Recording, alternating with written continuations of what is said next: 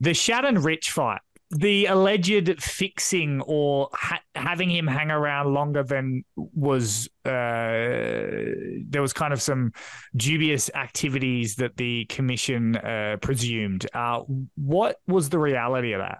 So I'm going to lay context because context matters, right? The first time I met this gentleman, he was in a locker room and he was the only one that had this room. But I tell you, it was a broom closet, but it had his photo on it, like like a promo photo, like imagine WWE, right? So he's in like a feather boa and this and that, and the glasses and the mohawk and blonde hair, and just slapped against the door. And it's like Shannon Ritch's locker room. But like you look in there and it's like old audio visual equipment, and like a mop bucket and a mirror and just a bit of space. Whatever makes you feel special, I guess. But that was the first time meeting him, and he was flown out meant to be the big deal, and he lost in the first round quickly. So, second time I meet this guy, I'd already moved to California, and I'm fighting him down in Mexico. Now, every time we went to Mexico, we'd always show up a couple days early, and they would parade us around town to like small businesses and things like that, and do little local events, almost like in Thailand, how you hear about the real fights tonight, tonight, Muay Thai, boxing, Patong Stadium, you know, and they have the trucks. Yeah. We were doing that like in real life for these promoters, but they've flown us to Mexico and they're paying us a couple hundred bucks, maybe a thousand to fight. So, okay. So we're sitting at like an Outback Steakhouse after doing some of this and being fed for the evening before we get shuttled back to the hotel.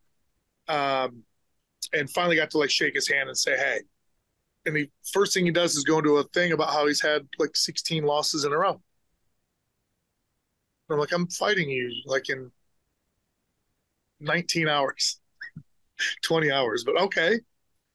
And I'm like a bit with AKA, and I'm a bit nervous. It's one of my first fights out there. The guy had a million fights, and just got to stay away from a few certain things, right? First round, I go knee on belly, and he darn near, he darn near heel hooked me from there. Like he grabbed it, snatched on it like a catch wrestling thing. Thankfully, it wasn't like, you know, Craig Jones like snaking up yeah. my leg and full line and all that stuff. But it was a bit of a scare. So I finished him in that fight. And the promoter, fun, fun story, let it go after he verbally tapped twice. So he made him like verbally tap three times because he hadn't been hurt yet. But he fought the next day in Texas two hours away by car. So that's who we were dealing with. Now, coming to this whole California thing, I had a fight contract with the San Jose Razor Claws, which was Frank Shamrock's team in the IFL, which was like Miletich's team in Iowa, Renzo's team in New York, Bas had a team in LA, Ken Shamrock had a team, right? So they're trying to do this city versus city thing my first fight was going to be up in Canada against Carlos Newton's team, another UFC veteran.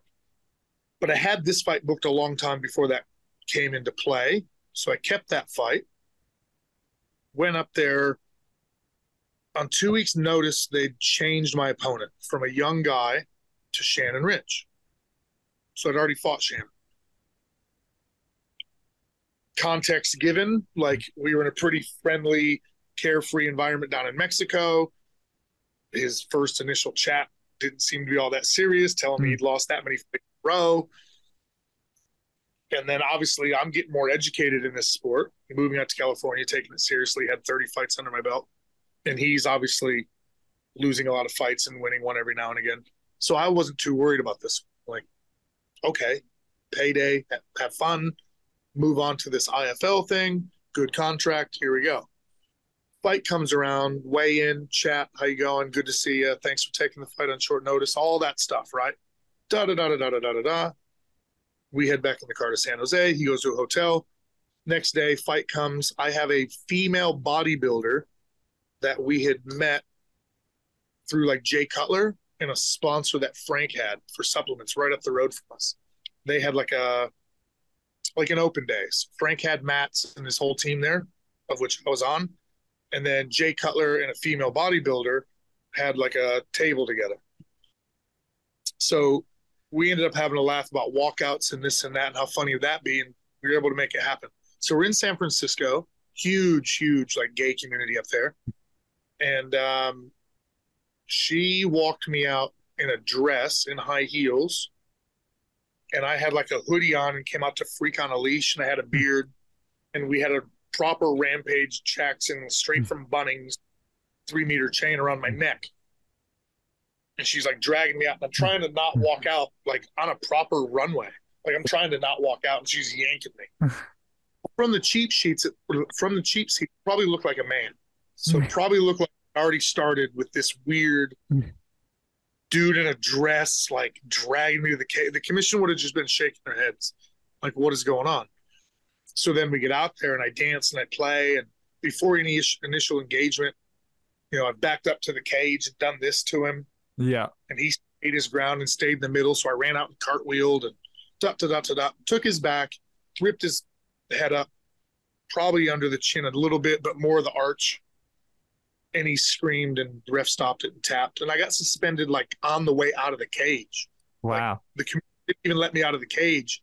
But a minute into the fight, I'm told, they were in the corner telling Frank, he better start getting serious. What's he doing in there? Blah, blah, blah. So I don't know how they would have handled, and I'm not Muhammad Ali, but I don't know how they would have handled like some of these other guys, like clowning a little bit. You know, you, you got Dominick Cruz out there dancing. You got Garbrandt dancing at him. You got Silva putting himself against the cage with Bonner, Forrest Griffin, and others. Jon Jones coming out on hands and knees. You know, like I didn't think I was doing anything too crazy, but I suffered for it a little bit, but it landed me here.